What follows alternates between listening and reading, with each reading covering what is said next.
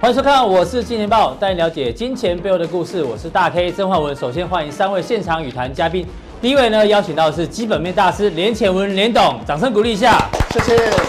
第二位是老王，第三位是阿司匹林。好，我们来看一下今天台北股市哦，在雅股里面呢，跟陆股一样哦，非常的强势。那台北股市呢，今天哦，包括台积电市呃市值跟价格呢，再再度创下了历史新高。另外，红海也接棒。所以指数呈现大涨，不过呢，OTC 却是翻黑的。为什么？很可能因为明天哦，这个台子期要结算，所以呢，今天全指股动了，所以代表明天拉高结算的几率哦，可能非常的高，大家可以做个参考。另外呢，这个香港股市哦，连续两天的上涨哦，虽然香港的情况哦还是这个比较严重一点，不过呢，股市哦却开始止稳了，所以代表呢，这个未来的这个资金行情哦，可能哦，大家也可以做一个留意。不过呢，我们今天的主题重点呢，叫做川普的利多养成记，什么意思呢？什么叫做利多养成记？大家知道，其实很多东西需要养哦，需要换养。比如说警察，警察呢，通常我们听过，警察会养案子，养案子什么意思呢？就是可能呢，他抓到通缉犯了，但是呢，现在上级没有叫他交出这个成绩单，所以呢，他就先把他压住，等上级要求他把这个。成绩交出来的时候呢，他再把通缉犯交出来哦。那我们在媒体圈待这待这么久，也听过这个媒体呢会养新闻，比如说最近有大新闻就先用，等哪一天没有大新闻的时候呢，之前养的大新闻就可以拿出来，这叫做这个利多养成记。像川普也可能需要利多养成记，为什么？因为哦，根据最新的这个报道，美国有一个非常有名的历史学家教授，他曾经九度的预测到美国总统的这一个结果。这个选举结果，那他现在讲，川普这一次呢，可能逃不出弹劾案。换句话说，川普呢现在面临弹劾案哦，所以川普需要一些重大胜利，甚至重大利多，所以他需要慢慢的养。比如说，我们来讲这个中美贸易战，中美贸易战哦，现在呢也是川普在努力豢养的一个利多，但现在不让它发酵。大家还记得十一月七号的时候呢，这个中国大陆的这个商务部特别提到，中美同意。分阶段取消加征关税，可是呢，川普马上说：“哎，我还没有同意取消哦。”所以呢，川普他为什么要压抑？他可能觉得利多一定要由我来发布，不可以由中国大陆来发布。这个他在养养他的利多，慢慢来发酵。那后来呢？这个十一月十二号的时候，美中第一阶段贸易协定呢，原本接近达成，也是川普讲，可是中国大陆马上说：“哎，这个贸易战哦。”死于关税，止于关税。换句话说，要关税要取消，这个贸易战才会结束。那昨天最新的新闻嘛，这个 CNBC 访问了中国商务部的高层人士呢，提到，川普不愿意撤回这个关税，所以呢，中国大陆官方对于这个贸易战的协议啊感到悲观。怎么翻来翻去，翻来翻去，其实哦，再告诉你一件事情，中美贸易战的利多一定要由川普来发布，不能由中国大陆来发布。所以川普呢，还在继续豢养他的贸易战的利多，另外一个他在豢养什么？可能是在豢养十二月份会降息哦，因为昨天哦，他跟鲍尔见面，跟鲍尔见面谈了什么？包括谈到利率，哎，还谈到负利率哦。换句话说，川普是不是在豢养？到时候 FED 万一十二月降息的话呢，他在养一个降息这样的一个利多，慢慢把它压抑在后面。加上昨天阿哥也提到，美国事务日在十二月第三个礼拜五哦。很可能也是拉高结算，所以川普想要把这些利多慢慢慢慢的养养到最后一次发酵。所以今天要先请教一下这个连前文连大师哦，请呃叫你阿文师可以吗？阿文师可以，来来请上来哦。对，这个阿文师哦是基本面的大师哦，基本面的大师。那我们想先请问你哦，川普在豢养他的利多，可是如果以基本面的角度来看台北股市。您觉得应该怎么做一个规划？我我觉得哦，短期里面的话，可能稍微要盘成盘头，但是个别股表现哦，先盘整。对，为什么会是这样一个模式哦？嗯、我想第一个重点的话，其实川普当然贸易战的时候，他要掌握一个主导的位置，因为过去一二十年来，你中国赚了美国是五兆美金的顺差呢，那当然话语权的话要美国来讲。但是未来这段时间的话，我觉得还是有两个问题的哈。我想第一个问题是美国的第四季的 GDP，因为好之前的话从一点九，然后第四季的话有可能只有零点三、零点七，这么低啊！第四季的 GDP 的话可能会比较低一点。那第二个，刚才大家有讲过，哎，这个美国这个弹劾案的话，你看哦，过去克林顿被弹劾的是怎样？一开始没有跌，嗯，等到弹劾的程序越来越扩大的时候。啊，你发现那时候股票开始跌了，是。那现在民主党的话，哎，就是因为声势来讲的话，哈，平心而论，川普可能几率比较高了，比拜登、桑德斯都来得高了，哈。所以现在原则上的话。弹劾案最好把它弄大一点，哈，尽量把川普搞倒，哈。所以原则上，这个弹劾案的一个发生率的一个所谓的这扩大性的话，会比较高一点。所以我觉得未来可能会有这个问题。而且到目前为止看起来的话，哈，以鲍尔的一个利润的话，十二月的话，他可能会用 QE，嗯，扩大是所谓的资金的一个所谓释出的一个动作来代替降息。所以其实比较没有降息的一个利多。所以在这种情况之下的话，我觉得哈，这个美国的一个经济一个情况的话，应该整理的味道会比较浓一点。哎，阿文塞，你说指数要先进入这个盘整嘛，然后是个股表现。那我题外话问一下，为什么你那么钟情于基本面？因为现在市场上学技术面的也很多，那你为什么？因为你在市场那么久了，我相信技术面你也研究透彻过，可最后你选择基本面，原因在哪里？因为一开始的话，我刚出来，我有写一本书，就量价关系，哎，那是技术分析，技术分析的。后来我又写了一个哈，就融资融券双向操作，后来没有出版，但是稿子都写好了，所以我以前是专注在技术分析。嗯当然技术分析是不错哈，它。在某种一个关节的一个要点的时候的话，是抓的还是蛮准的。但重点的话，就是说，如果你今天有基本分析，吼，再配合的话，吼，哎，你就好像叶问一样的话，吼，有刃有余哦，不是只靠 muscle 而已哦，只是靠肌肉去硬拼的哦，而是怎样哎，你必须哦，基本分析、技术分析相互的应用的话，吼。应用自如，哈，那这样的话，我觉得你在判断行情的部分的话，你可能准确度的话比较高。所以我不是说技术分析不好，技术分析可参考性非常非常的高。对，尤其短线上面是蛮需要技术分析。对对，因为基本分析我们这样说了，台积电今年年初预估获利多少？十三块。到目前为止预估今年获利多少？十三块。对，所以其实它获利没有变动，它的股价从两百六十块涨到三百，这反而是要靠技术面来切入。对对对对对，就是说啊，当它突破了一个整个瓶颈，当它突破一个瓶颈，再被基本面的一些利多来讲的话，哎，发现，但有些基本面很大的利多，但是问题技术分析它就是没有突破，好，量价各方面的结构就没有突破，即使利多的话还是不涨，所以其实两个东西的话相相互应用的话，我觉得判断行情的准确度会比较高一点。好，阿文山，你既然讲到台积电，我们来看一下，其实我们刚说这个川普的利多养成术，其实你在投资全全职股，通常也需要长时间的养这个换养。比如说外资买台积电，一定是长期长期的这个买入。你看台积电今天的股价三百一十四，再度创下历史新高。不只是台北股市的权值股台积电在涨哦，你看大陆股市的位阶是不是很低？这个上证还不到三千点，贵州茅台又再度创下历史新高，这也算是权值股嘛？对对。那苹果的股价历史新高，这不用讲。三星这个在韩国股市哦，它的权重就跟台积电一样的重要，它的股价也准备创下历史新高。所以我想请问你，因为今天的红海也动了，所以在投资全值股的这种养成术哦，有没有什么撇步，或是红海今天的大涨有代表什么样的意义？我觉得说故事的能力。好，我们刚才讲台积电的话，不是年初估十三块吗？对，年底到目前为止，前三季的获利衰退八点九，也跟去年差不多啊。但股价从这边的话，你可以发现直接拉升，尤其在这个地方的时候，话大概是两百六十块做一个突破，对，就是说故事的能力。说故事，因为哦。过去的话，我们说哦，台积电，我们就要问一个问题了哈，七纳米以后是什么？五纳米？五纳米啊？五纳米以后是什么？三纳米？两年之后台积电是什么？嗯啊，大家会觉得说，哎，两年之后台积电说不出故事的嘛哈，然后大家也会有一个问题，就是说，哎，有人工智慧啊，有所谓的大数据，但是那是十纳米、十二纳米就可以做，反而比较便宜，好，那反而是倒退路，好，所以你要有说故事的能力，说为何在封装的部分。以前封装可能四颗晶片，现在是立体的，所以十颗晶片。对，那耳后可能一百颗晶片，因为往上叠嘛。这这这这不，好几个三 D IC，不是只有一个三 D IC，好几个三 D IC，而且是不同的半导体材料、不同的制成，把它结合成一个纳米的一个一个一个故事。那这这整个纳米系统的话，市场说服力了。所以结论是什么？因为这个故事告诉你摩尔定律不死，好，告诉你未来。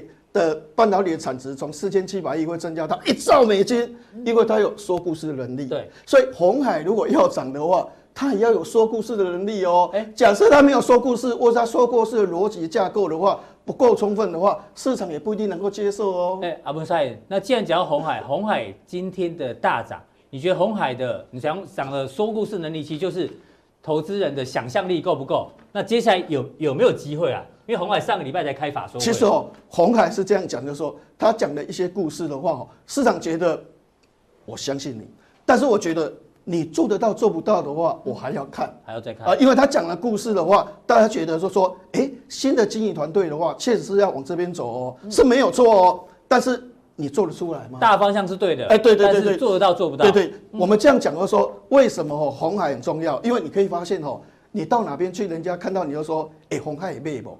有些人说，哎，红海会不会到一百？哎，不是那个郭董的话，到两百，两百嘛，吼，哦，这个这个这个红海的人气实在太旺了，说真的实在太旺了。那为什么红海人气太旺哦？我们这样讲，是它的营收占我们的 GDP 二十一点四。哎呦，惊死啦！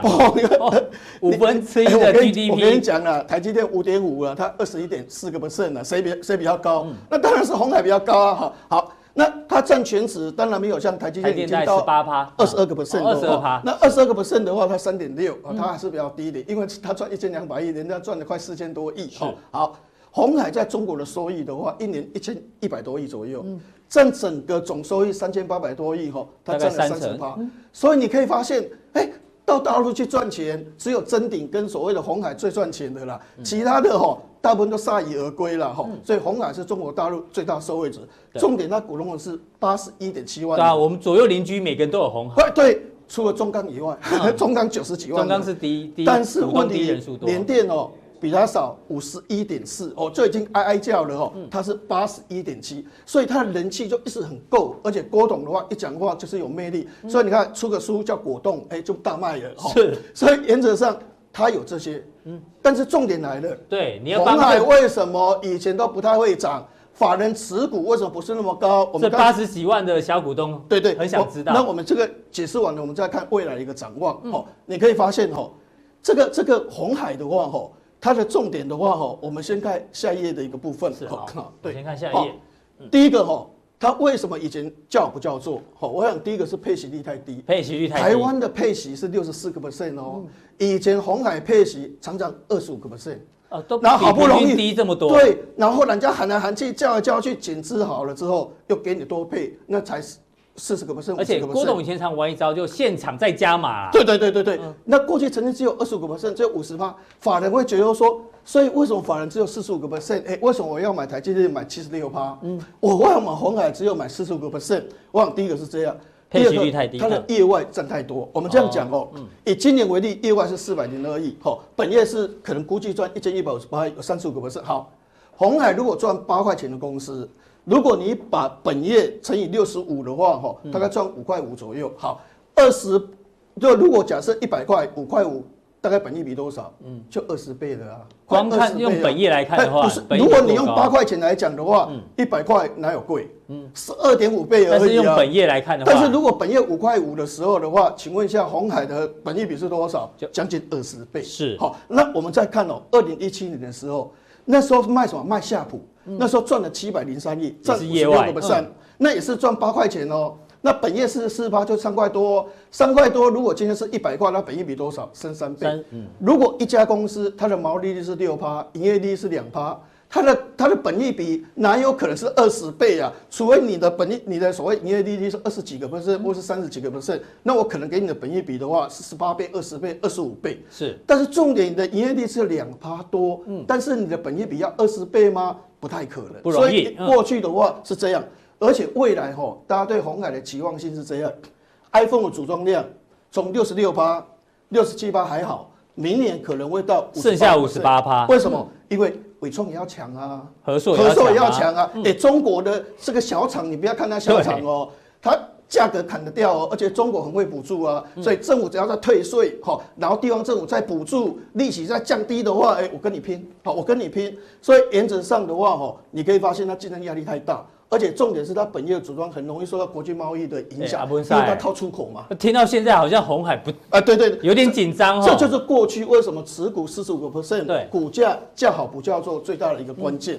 那但是为什么现在红海市场觉得比较好了，哈，还法人甚至还调高目标价。对对对对，因为哦，你可以发现哦。像所谓的工业互联开始赚钱了哦，这可是这也是他的算转投资喽。对对对对，嗯，然后富士康，因为富士康上半年单单投资 Nokia 就亏了八十五亿，大家紧张的要死。为什么呢？因为哦，你看哦，那个联想一投资摩托罗拉哈，两三个月的话，嗯，哦，两第二季、第三季就提前三百亿亏损。好，那你看那个所谓那个明基，以前现在叫佳士达，是以前投资西门子哦，只要一块钱哦，结果没没多久亏了三百多亿。现在哈，跟人家合作去把 Nokia 拿来拿来这个组装拿来卖哦。上半年就亏了八十几亿，大家吓死了哈！哎，不过人家第三季赚钱了，哈，赚七亿了。所以因为好转，加上 iPhone 的话，哈，其实我们来看下一页的一个部分，哦，好，我们来看一下这个所谓的这个下这个所谓的这个 iPhone 的部分，现在哈。大概今年的话，苹果大概赚十二块，但是未来这一两年的话，因为在 Apple Plus 还有一些服务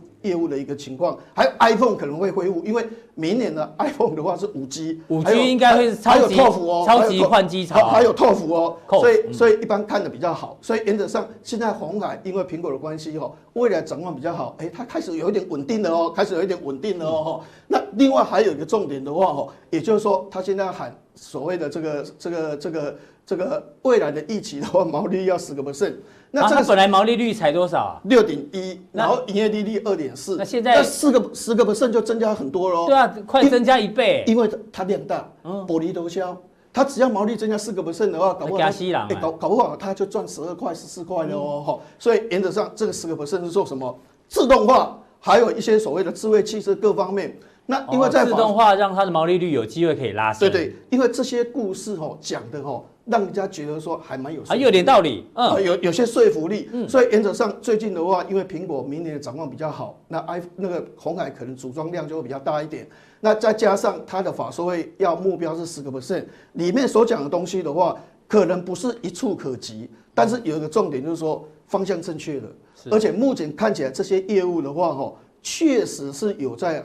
大量的一个推展之中，所以目前整个市场的话是接受它，好啊，但是问题就是说，你还是要看尔后的毛利率真的有没有提升，因为市场关注的是这个，还有第二个重点是它的现金流量的问题，哈，因为你看哦，以前亚马逊股价一直在涨哦，你可以发现亚马逊没有赚钱哦，是一路亏钱的，哎，去年大概赚二十四块钱美金，去年赚十六块钱美金，但它以前都是亏钱的哦，但亚马逊为什么会股价大涨？就是自由现金流，它钱一直进来，嗯，它它那个。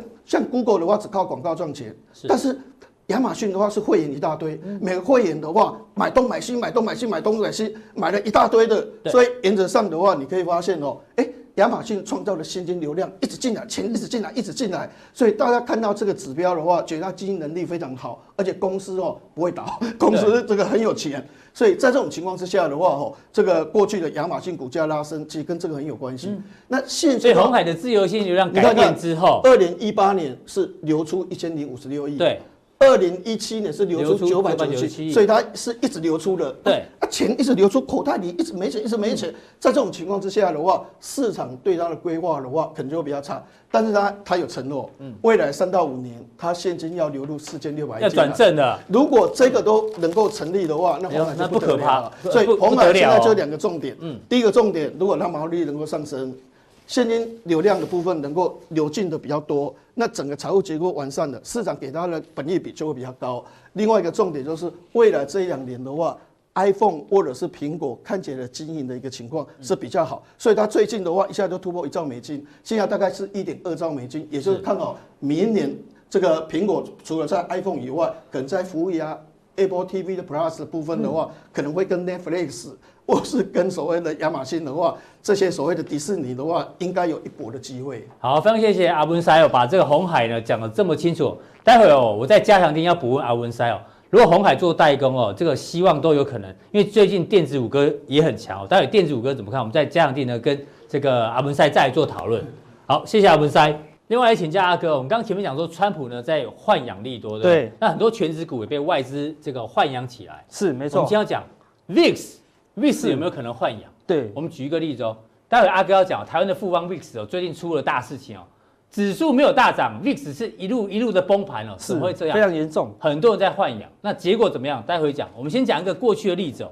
这个神秘大户哦，我们之前很喜欢讲神秘大户。美国有个神秘大户呢，外号叫五十分，是 Fifty Cent。对，他怎么做呢？他过去哦，在二零一六年的十二月开始哦，只要这个美国的这个 VIX 啊，看涨期权的价格哦，大约在五十美分的时候呢，他就固定买入。对，只要很低的时候他就买，很低的时候他就买哦。那从二零一六年年底一路买买买买买买买，就是时间好有点像定时定额了。对，反正来了就买，来了就买。过程当中哦，曾经哦，因为这个股市大涨，所以让他 VIX 曾经账面上亏损一点五亿，好有钱啊！对。但他继续撑，对，继续豢养，要豢养这个波动性。结果呢，就在这个应该是在去二零一七年的八月份左右啊，对，美股曾经这个大涨，然后大跌，哦，对对对，大跌大涨，对啊，火与怒，那时候我们还做过专题嘛，是没错。然后呢，让他的这个 VIX 期权大赚，全部喷出。所以照这样来讲，要做长期豢养的话，好像胜率也蛮高的，还是说？不一定会成功。第一，你要有很大的资本啊！你看哦，他最后赚了两千一百万，再花了多少？一点五亿哦，对不对？只曾经忍受这样的。对啊，那最后只赚这样子哦，对不对？不是说最多输入两千万，然后赚一点五亿哦。可是跟我相反哦，所以你要养一个东西，口袋要很深的，才有办法一直养，一直养，一直养嘛。那如果你口袋不深，可能一次你就挂掉了，对不对？所以我说要养东西。要用长远，像全值股也是一样啊，对不对？那买着就不能进进出出啊，对不对？对你口袋很深，买了就两年不用，三年不用，哎，那就可以养啊。那台湾的人很喜欢养富邦 VIX，对不对？过去一两年哦，这些中间只要。川普一讲话，哎，VIX 就大涨，富邦 VIX 就大涨。大家想说，因为 VIX 挂牌都是二十块嘛，对，然后跌下来之后下去换养它，感觉好很安全。对，只要涨回票面，哇，赚翻了嘛，赚翻了，对不对？我们在之前去年，哦，靠川普，我也靠 VIX，好，对，赚了两次哦，对不对？好，但是这个 VIX 跟台湾的 VIX 完全不一样哦，嗯、因为他在美国，他可以直接买 VIX，对，对不对？你在台湾买富邦 VIX，他是帮你去美国买。它会有一个转仓的成本嘛，比较高，所以有时候转转会耗损。那他自己转，而且还是用他是用选择权买，成本是比较低嘛。所以有时候我们看到这个 VIX，我们以为是我们想象的那个东西，那有时候不是哦。帮我们举个例子给大家看。啊，我说大家看这张图，哎，你觉得这个是一个什么东西？我问阿文塞好，阿文塞，这张图你看起来长得像什么？我现在有认真哦，我觉得这是一个鸭子吧？哎呀，好厉害啊！阿伯山太厉害了，这样一看，那我一本面大师对说这，他只要看到一点点蛛丝马迹，哎，就知道这个是鸭子了。看都是鸭子啊。对啊，所以国外很多人就说，哎呦，那鸭鸭子全身上下有颜色的就这三个东西嘛，对不对？嘴巴跟脚，对，就有颜色，身上都白色嘛，所以根本不用填嘛。然后国外就发起一个运动，说，哎，我给你这个东西，大家来把它剩下的东西填上去啊。所以，那你把再把它画成鸭子。就 low 了嘛，对不对？结果呢？就你以为是鸭子，就把他把它画成企鹅。哦，太厉害了，是吧？像哎，对，完全跟这个不一样。它说原图是这样嘛，应该长这样。对，要把它拿掉，哎呦，就把它画成企鹅。那时候是企鹅，你就 low 了，你知道吗？哎，企鹅也不够，它不够夸张，它还是动物啊，对不对？还有人把它画成什么？画成泰瑞，你知道吗？打电动那个泰瑞，泰瑞，他变他的就是一个打电动游戏的他的一个主角是泰瑞。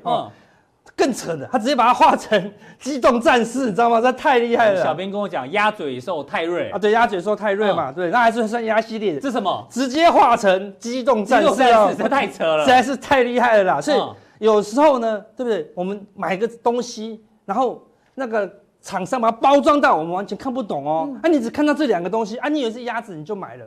这个有时候完全不是这样啊，所以富邦 VIX 跌到这么低，大家以为安全安全。对，但是我们之之前就跟大家讲不安全的了。但最近啊，今天有两档最夯的，除了富邦 VIX 以外，还有一档什么？今天上上市的，哦，今天开始挂牌。对，五 G ETF 的第一档挂牌，创了三大纪录。三大纪录哦，哦，它第一个就是什么？它是股票型 ETF 第一大哦。我现在。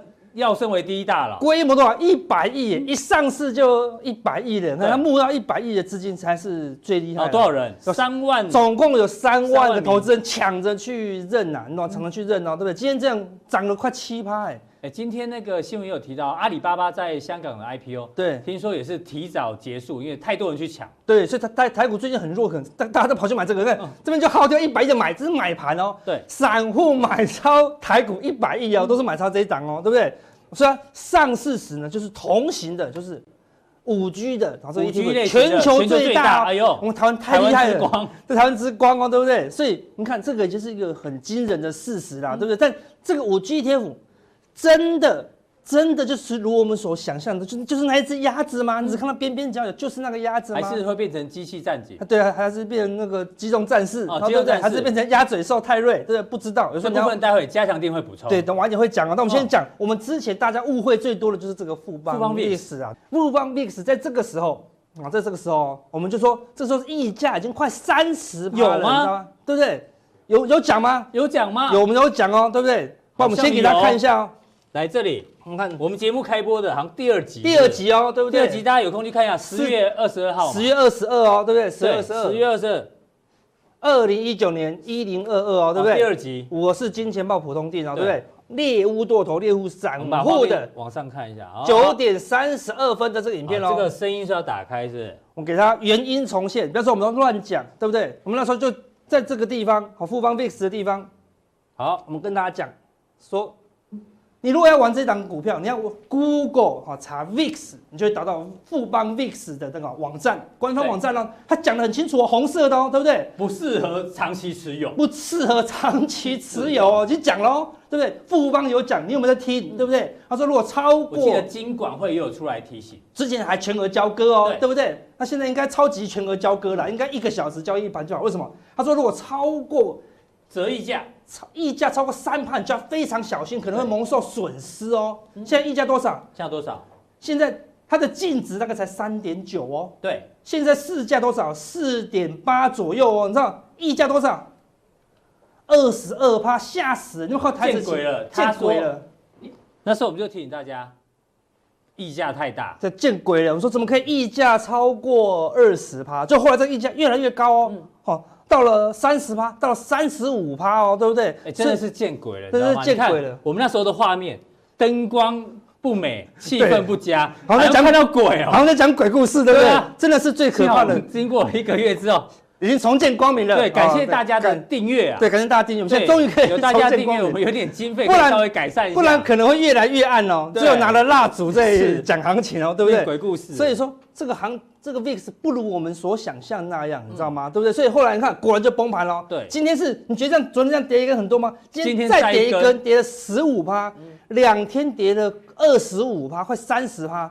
这个大概这两天所有股票都没有这一档股票跌的这么凶，因为它不会跌，它超会跌啦。好，因为什么？它溢价好，溢价太高了。好，那融资的部分就高达好六十二万张。所以这些就我们刚刚讲了，就去换养，对，就换养。他想要养这个，但是不能用你不能融资养啊，对不对？你要用现股养嘛，对不对？那你就知道溢价太高，你就不能急着养哦，对不对？好，那。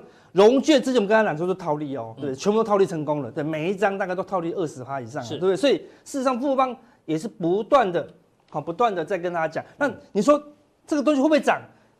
你刚刚看一下哦，这个是美股的 S M P 五百 VIX 指数，我说为什么大家之前一直买？因为你看。美股的 S M P 五百的 VIX 没有跌啊，对，他就啊，美股没有跌，我们台湾的不应该跌，台湾 VIX 应该也不会跌，也不会跌，他就扛着呢，管它溢价多少，就不应该，他觉得技术线型要一样，就你看人家还是没跌，人家没跌，你崩盘呢，对不对？完全不一样，为什么？因为他是买他的期货，因为这个指数是没有东西的，它是一个抽象的指数啦，所以只好靠期货去模拟这个指数嘛。那期货每个月怎么样？都会转仓，所以都会有一个。折损的一个风险呐，就是每个月都有成本，对，都有成本嘛，光是转仓成本或手续费，对，每个月就耗损哦，所以我然后净值就会掉，所以他也告诉你的，千万不要长期投资嘛，我们会耗损的，对不对？所以相信十月二十号的人都有听，都有听，都听到了，对啊，光听到这个就值回票价，不然你说啊，看到阿哥就要买 VIX，没有了，对，我们就不敢买了，对不对？好，所以你只要一进去，他就跟你讲，已经超过三十趴，已经跟你讲三十趴了，对，而且你没有。你没有按同意，他不让你买，他不让你买哦，就进不去哦。他说你不按同意，你就跳出去喽。对，你要按同意才能进。他说按不同意，你就只能在网页哦，进不去哦。对，看都不给你看哦，对不对？人就很干，人就很奇怪。有时候说不准我买，我就就很想买。对，你知道看到你是不是十八岁，你一定会勾十八岁嘛。有有有人说哦，我不是十八岁，我十六岁，换网页没有了，每个都会都会跳进去，越危险你就越跳进去。所以你看。你在同意什么，对不对？所以我们跟大家讲这风险在哪里了。好，那所以现在这个新的这个五 G，好，对，ETF 都在买什么？我们先给你拆解一下哦，对不对？他买过，苹果大家开始换养这一档 ETF，到底好或不好？好不好？就是你可能他买了很多外国的，好，这个五 G 的这个股票都很大间呐，对不对？包括大陆的公司，像小米啊、中国铁塔，这的确你没有办法买到这么多相关的全球概念股的话，他可以帮你去买，他可以帮你去买。嗯，但如果你觉得说，哎，自己这些公司你自己觉得你有办法买，你通过复委托买，那就自己去买就好了嘛，对不对？好，所以你可以自己去参考它的持股啊，但是并不是完完全全，因为这些公司也不是全部都做五 G 啊，它并不是纯五 G，所以它可能只有三十趴，它可能四十趴，它可能五趴，它可能十二趴，那你买一买。你东西到底是纯的吗？换就那种哎，变鸭嘴兽了，对不对？对，并不是每一只都是鸭子哦，对不对？那台股的部分，他有哦，他说他没有买台股，台股的部分有哦，他买了九档的，好，这个台湾的相关五 G 的概念股了。是，那个有些东西跟我们怎么跟我们想象的不一样啊？对，这是他自己认定的。对，那这些他认定的，好，这个五 G 的，好，这个台股的指数到底啊值不值得？说那我这我已经把答案揭晓了，那我就直接买这些。概念股不就好了吗？到了这些概念股，我们可不可以就参考这个数据来去当做我们一个参考的标的？我们加强内容跟大家讲。好，非常谢谢阿哥。阿哥把这个今天市场上最热的这个五 G ETF，还有富邦 VIX 呢，做一个完整的分析哦，让大家做参考。另外进入到我们今我是金钱报的科普时间哦，今天呢要跟老王来讨论什么叫做量子电脑。哎呦，听起来呢就有点难哦。量子电脑呢，其实我也研究一下，但是也不太懂。但是呢，我就我知道的，跟大家稍微解释一下。过去传统的电脑呢，它只能判断零跟一，就这么简单，就零跟一。传统的电脑，但是呢，量子电脑它不止零跟一哦，它还零跟一的中间哦，哇，这个可能要问阿哥，这个这太复杂了。反正它有各种可能性呐、那我自己哦，最近呢看了一个 Netflix 的纪录片哦，叫做 AlphaGo。大家记得之前 AlphaGo 打败了。韩国的这个世界围棋大王李呃李世石，那有空呢，大家去看一下，其实真的蛮好看的。它里面呢讲到 AlphaGo 这电脑，大概哦就是跟量子的这个演算方式哦有点关系哦。像他们大战了五盘，第一盘呢，因为李世石哦他是这个轻敌，所以他输了。那第二盘呢，下到第三十七步的时候，AlphaGo 突然下了一个非常奇怪的位置，当场呢，包括所有的评论员都在嘲笑 AlphaGo 说。完了，他下错，人类不会下这个位置，为什么 AlphaGo 要下这个位置？然后李世石呢，刚好他去抽烟，回来之后呢，他发觉，哎，这第三十七步 AlphaGo 怎么下这么奇怪的位置哦？他是一个非常慎重起见的，所以这一步棋他还特地想了十二分钟之后才下出他的下一步棋。通常哦，围棋围棋大师哦，一两分钟就可以决定，他想了十二分钟之后，然后才来接招。结果最后呢，大家回推过来看的话，当然。AlphaGo 还是赢了这个第二盘哦，关键就在我们刚刚讲的第三十七步棋呢。这 AlphaGo 它下了一个一般人类想不到的这个下棋的方式。为什么它要下这一步呢？很简单，大家看这例子哦。一般的超级电脑，它要算一个数字，如果要花一万年的话，用量子电脑只要两百秒。换句话说哦，因为在围棋里面哦，它的这个布阵非常非常复杂，可是呢，AlphaGo 可以算出来，那第三十七步棋。下到一个非常奇怪的地方，人类超出他人类思想的方式呢，他最后赢了，所以被称为神之一手。大家有空去看一下。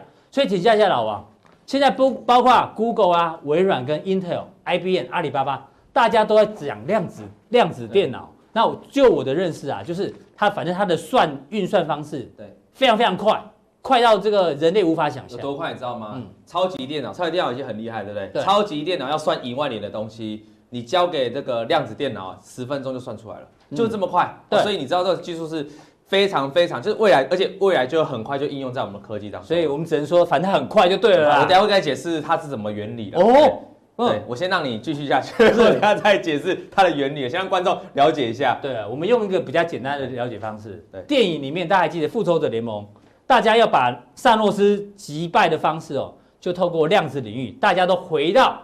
之前的某一个时段，哎，然后呢，一起合作把萨诺斯干掉，穿上衣服然后回去。对，电影是这样演，就是用量子的方式啊，这我们唯一在电影上可以可以比较理简单理解的方式。其实量子是这样哈，如果它整个空间都存在量子的存在跟原子的存在，万一这个量子有个原子发生变化，那其实所有其他原子都会产生质变，都会产生变化，那就这样会可能造成时间的扭曲哦。所以其实有一句，那以前我们常常穿越时空，对不对？那种在未来。也许这种量子电脑发明之后是有可能的哦，嗯，可能改变周遭的环境，一个小小改变，所以我觉得这个其实我们常常有趣的就是我们之前金钱报常拿以前几十年前的电脑做未来的事，对不对？对。然后回应到现在，哎，现在就已经可以做到的是，比如说自驾车啊，那时候那种卖那个那个，对不对？自驾车嘛，霹雳车嘛，AI，对，都 AI 都会做到嘛。那我要跟大家讲一下，什么叫做量子量子电脑啊？其实它是用量子理论去的。那什么叫什么叫量子理论？什么叫量子物理哦？你光这样讲哈，很难，这四个字讲半天，还是就是量子物理啊。我先用一个最简单、最简单的游戏哦，让大家可以搞清楚哦。直接就哦，先给大家看什么长这样哦，就长这样哦，也很大台，就好像一个艺术品，是跟我们一样。那时候电脑刚出现的时候，它就是很大台，超大台。对，那那现在也是很大台，未来也是慢慢变新。那我要跟大家讲一件事情，大概我们刚才是用比喻说，量子电脑就是比超级电脑快更多，快更多，运算更快。那所以你可以说它就是超级电脑的进化版吗？嗯，其其实这观念完全错误哦。哦，就好像一个道理。蜡烛跟电灯泡，嗯，两个好像都都发亮。那你你能说电灯泡就是蜡烛的进阶版吗？不行，不可能。哦，蜡烛怎么变都不可能变到电灯泡。哎呦，这比喻不错。对，那意思就是说，电灯泡还有另外的组成的结构。所以你看到现在这个量子电脑，它结构就跟现在你现在市面上看到电脑完全不一样，它这样组成是不一样的，因为它是利用原子哦，利用电子跟光子的碰撞来呃的排列来来做出一个运算的，所以完全不一样啊，来控制这些，所以。这个最基本概念大家懂了哈，那它的原理是怎样？我们用最最简单的讲，未来了，先讲未来好不好？这个未来的需求，为什么我们今天要探讨这个？莫名其妙探讨这个，因为报纸有写，然后未来需求会非常大。那现在刚好在二零一九年，在这个地方，大家可以看到，未来的需求是哇，直接往上哎，这跳大概大概成长了将近十倍以上了哈，反正就运用是非常大。那我们现在刚好在这个地方刚好开发期哦，还没到后面的成熟期。其实你如果真的要挖宝，其实这个时候反而是一个刚开始。所以你今天讲的是一个大趋势的东西。大趋势不是现在叫你说哦，这些个股马上就会喷出去，那很难。可是如果你就要做一个长线，你要我问大家一下，你如何回去找三十年前台积电？嗯。你要如果要选，我们选我们的老谢，对不对？对。这个时候买一张股票给你们妈妈，哎，那未来台积电现在领先，你这个时候就可以去预测回推嘛。所以投资人有机会可以豢养这种长线布局量子电脑概念，对，反正不是像今天阿哥说那个五 G 有的已经涨到天上，那你可以，其实这个才是未来，未来而且是改变人类生活一个很大重要的发明了哈。只要是跟大家讲，这个规模是非常大，商机非常的大。那它原理很简单，我用一个最简单的游戏，硬币游戏，硬币游戏，这个是十块，这个是正面，这个是反面，大家可以想象一下，你。今天去赌场啊，一到赌场哦，然后赌场你要赌的时候，他就你就跟电脑对赌，然后电脑游戏游戏很简单，就是一个硬币，本来是正面，对，然后呢，你由电脑先开始，电脑可以决定要不要把它翻牌，要不要丢它，就把它翻牌，或是留持维持原状，好，就是这样。但是你看不到电脑在做行为，嗯，好，电脑。经过这一轮之后，假设就是它结束了这一回合，轮到你了，嗯、你可以选择把这个硬币翻面，或选择不把这个硬币翻面。对，但我问你哦，你只能选择这样的动作，你无法预测电脑已经翻过来或还没有翻过来。哦，所以你不知道它现在是正面还是反面。对，但是你就自己决定你要不要翻，要不要翻。等到你又做完决定了，假设你不翻好了，又回到电脑，电脑又再做一些决定，嗯、最后再回到你身上啊，就如此这样两乱回来，这个最后公布答案，如果是正面，代表电脑赢了；如果是反面，代表你赢了。对。我们都知道这这个定币只有正反两面嘛，哈。对。那每个人的话只有投跟不投两两件事，所以这个整个几率加起来哦，其实根据科学家实际跑下来哦，大概胜率就五成，会趋近五成，跟电脑的胜率你会趋近五成甚至五成这样子，这很合理嘛？因为就就正反两面可以选嘛。结果，如果今天是换量子电脑，你今天你的兄你的对手是量子电脑，嗯，完全就不一样哦。你的胜率一百次只有三个三次有机会赢，为什么这么低？因为他不小心运算错，他有百分之九十七的机会可以运算正确，嗯，算出来你到最后那个结论一定会要它的正面。这为什么你知道吗？因为我们知道电脑就是用这个二位元呐，这个就是零嘛，这个零跟一，它标记零跟一就是这样嘛，所以电脑判断也是这样，你的判断也是这样，它所以电脑它只能翻做正面或反面这个动作。但是量子电脑量子电脑不一样，量子电脑它它会让硬币。中间站着，对，就就跟赌神一样，对，站着也要，对，就站着。站起来，然后是翻转，就它在电脑在运行的过程中，它的硬币感觉是在转的，它不是一个正反正反面的。好，那转转，所以这代表说这个量子量子的计算啊，它是没有连续性的，它是不可预期的啊，不可预期，而且不是用二，不是非二进位的，所以就是因为这样，它产生了很多结果，很多运算，同一时间，假设到最后你已经决定好之后，它就有办法哦，在最后一刻。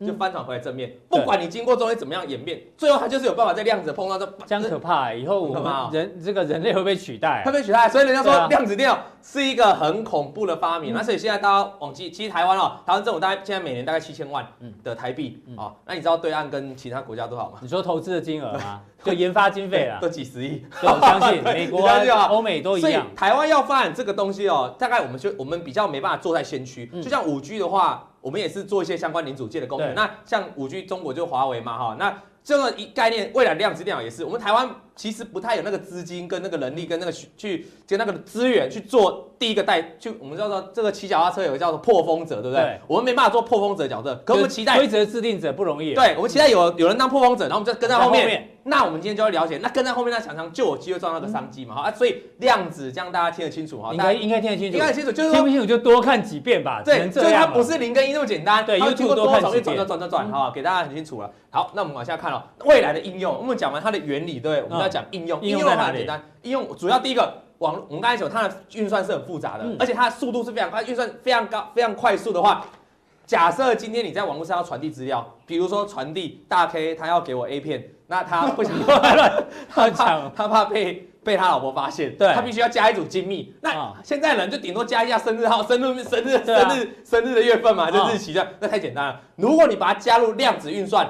全部绑在一起，哎、欸，那边很复杂一串、喔，很难破解，很难破解。任何一个人都比比特币那种加密会更难破解。那就像光用苹果，它有时候建议的那种强度密码，对，就觉得有够复杂。那以后量子你就知道，因为它量子不是单纯二位元哦、喔，它有很多位，它有而且它有无法预测性哦、喔，不固定性哦、喔，那是很麻烦的哈、喔。所以这个就成为未来哦、喔。这个金融犯罪洗钱了，就是密码不容易让人家知道了。网络所以很多银行未来要如果未来这个发展会，包括二二十年之后、十几年之后，对，我们的密码就会变得非常难破解，就不用再担心说啊什么被骇客害入侵了哈。然后再第二个应用就是所谓药物研发，药物研发也可以用到量，因为我们知道药物研发对于分子那种药的分子的掌握要很详细嘛哈，而且有的发要怎么做都做不出来嘛，因为它你无法精确计算分子的量嘛，原子量就没办法计算那药物的成分。可是当今天哎我们用这个量子理论进来了，量子那个演算速度很快的话。各种排列组合，而且它是可以精确抓出每个量子的转变，每个量子的位置。所以对于这样的研发的话，未来比如说就有人说那个阿兹海阿兹海默症，像阿兹海默症现在是无药可医嘛？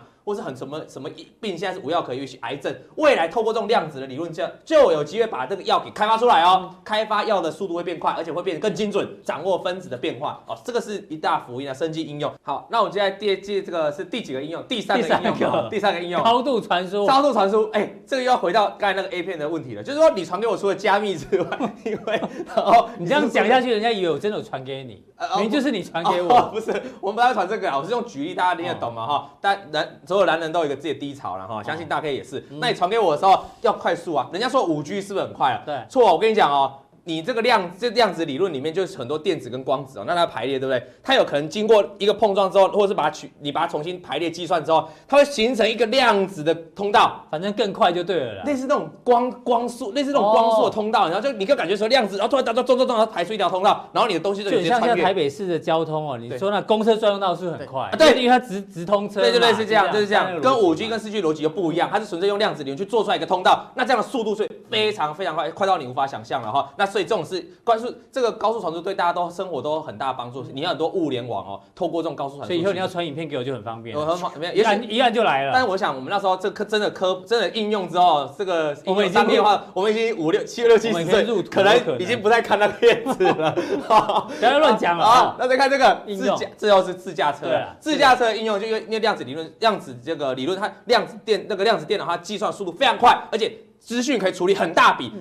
自驾车最怕就是什么？突然旁边有什么有的有没有？我们像现在我们现在的自驾车也是，就是要统计旁边了。可是来不及运算，像特斯拉上次也在高速公路撞到嘛，就是看到看到人已经来不及。对，已经还是来不及啊。可是如果是用量子理论下去做的话，哎，量子电脑去做的话，每台车都配备量子电脑，其实就能大大，其实整个在自驾的空间、自驾的表现会非常非常的惊人。这都是未来我们生活到，所以你看整个量子的运算哦，我觉得这是未来。一定非常有机会去做实现。现在 IBM 已经做出全球第一台了，嗯、实际的电脑就该看那个嘛。未来如果有机会，十几年后它商转了，那你说十几年后会不会太现在太遥远？其实没有，因为很多的国家都在角逐这个竞赛了，所以你一定要知道这件事情，你才有办法找到台积电，为二三十年后台积电的哈。然后要怎么换养？相关概念股跟大家讲哈，链不是叫你直接去买哈，我们是提供给你说哦，有这些股票大概都这样。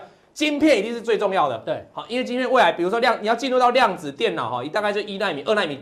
这更更二奈一奈更更进步哦，嗯、那一定要靠我们这个整个台积电未来的它的发展，这是一个最重要的龙头了。再就是伺服器的代工厂哦，这一定嘛，因为你这个量子电脑之后要很多伺服器嘛，去处理资料。广达、纬颖、英业达这个最基本的这些伺服器的代工厂，嗯、那散热模组，因为量子电脑它计算速度非常快，所以它热能非常需要散热哦，哦因为它很容易过热，所以散热组模组啊、超重啊、太硕双黄奇鋐这些哦都有机会。最后就是机壳厂嘛，单纯做这个电电脑的机壳厂，这些其实举这些股票出来哦，你可以发现一个共通点啊，其实这个今年涨很多，但是今年这些手机的需求嘛，那我们看最近的台积电是不是很强？对，那广达最近很强。我跟大家可以讲哦，广达在最近的法说会哦，他老板就提到了这个 AI 嘛，那还有没有讲？对，还有一个我们那天比较没讲，有没有留到今天来讲？就是所谓的量子电脑，他老板就提到量子电脑就有提到。那我影最近也涨超多哦，音乐达也不错哈，还有这个勤诚这两天也是大涨哦。其实这些产业哦，不单单只是未来的量子电脑、量子计算，现在五 G 就很重要，五 G 的伺服器配件就很重要。那未来只是说更长远一个稳，一个正长远的一个未来发展，我也觉得可以注意啊。所以大家可以注意哈，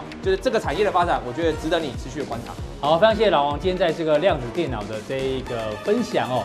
那请大家记得要这个订阅、分享加按赞，还要开启小铃铛。好，待会更重要的奖励马上为您送上。